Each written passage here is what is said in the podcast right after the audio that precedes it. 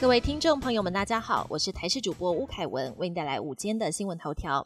台湾职业药师人数逐年攀升，药师的整体人力并不缺，却严重分布不均。根据药师工会全联会统计，全国超过三万名职业药师中，超过半数都在社区药局和诊所服务。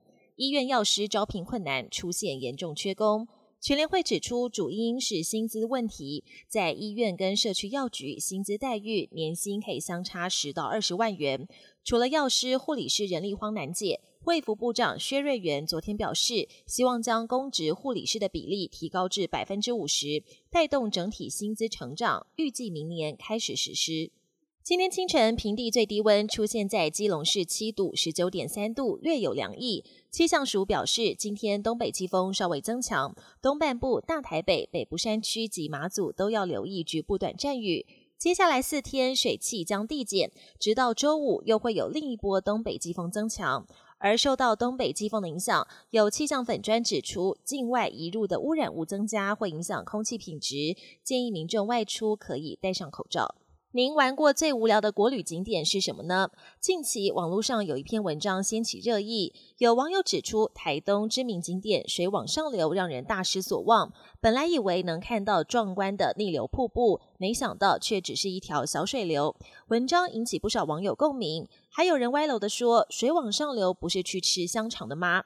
有不少网友直接留言点名嘉义布袋的高跟鞋教堂，也很无聊。国际焦点。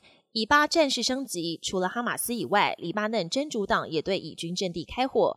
为了防止以巴冲突外溢，美国宣布将派第二艘航母“艾森豪号”前往东地中海。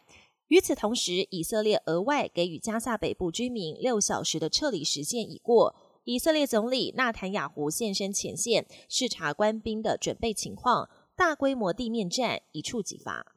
以巴战争导致双方的支持者社会对立加剧，全球许多国家陷入恐攻的阴影中。法国巴黎知名景点罗浮宫跟凡尔赛宫十四号相继接获炸弹威胁，官方随即疏散参观民众。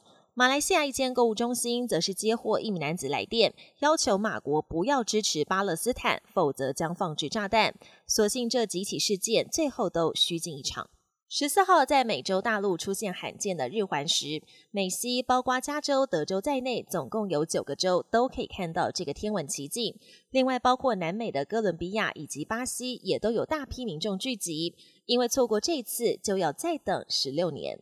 本节新闻由台视新闻制作，感谢您的收听。更多内容请锁定台视各节新闻与台视新闻 YouTube 频道。